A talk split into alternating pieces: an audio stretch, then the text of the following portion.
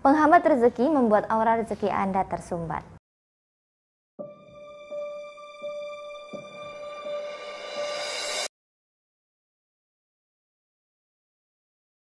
Assalamualaikum warahmatullahi wabarakatuh dan salam bahagia. Semua orang ingin hidupnya damai berkelimpahan, namun untuk mencapai hal tersebut memang dibutuhkan perjuangan. Maka dari itu ada yang bekerja setiap hari bahkan kadang harus lembur agar bisa mencukupi kebutuhan hidup. Namun walaupun sudah kerja keras, rezeki pun seperti numpang lewat saja. Hanya cukup untuk bertahan hidup. Nah berikut adalah beberapa hal yang bisa membuat rezeki Anda terhambat. Yang pertama, mudi. Kalau perasaannya lagi tidak enak, maka ia akan berhenti bekerja atau berhenti melakukan sesuatu.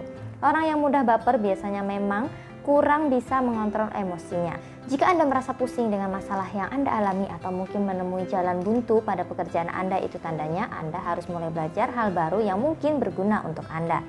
Atasi rasa bosan Anda dengan mencoba hal baru bisa menjadi cara agar Anda bisa selalu bersemangat dalam menanggapi rezeki yang Anda impikan. Kemudian yang kedua, memutus tali silaturahmi. Bentuk-bentuk memutus tali silaturahmi sebenarnya bukan secara kontras bermusuhan ya.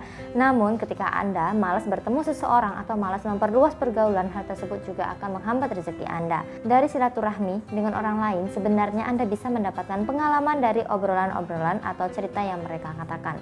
Bahkan tidak jarang ada beberapa orang yang kadang mendapatkan pekerjaan secara tidak disengaja karena ia ngobrol-ngobrol dengan orang lain. Dengan silaturahmi pula Anda bisa mempergunakan keahlian yang Anda miliki. Jadi, semisal ada yang membutuhkan jasa Anda, maka ia bisa menghubungi Anda. Kemudian yang ketiga, berhenti belajar. Belajar itu seumur hidup dan mempraktekkan juga seumur hidup. Ketika Anda sudah merasa bisa, hal tersebut biasanya akan membuahkan sikap sombong sehingga Anda merasa paling baik dan paling oke. Okay. Padahal di luar sana banyak orang-orang yang sudah menemukan teknik-teknik baru untuk membuat pekerjaan mereka mendapatkan hasil yang lebih banyak dengan usaha yang minim.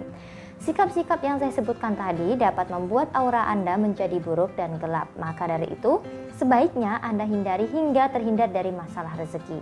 Jika aura Anda sudah gelap, maka sebaiknya Anda melakukan pembersihan aura agar energi kerezekian yang Anda miliki bisa kuat dan rezeki mudah datang ke dalam hidup Anda.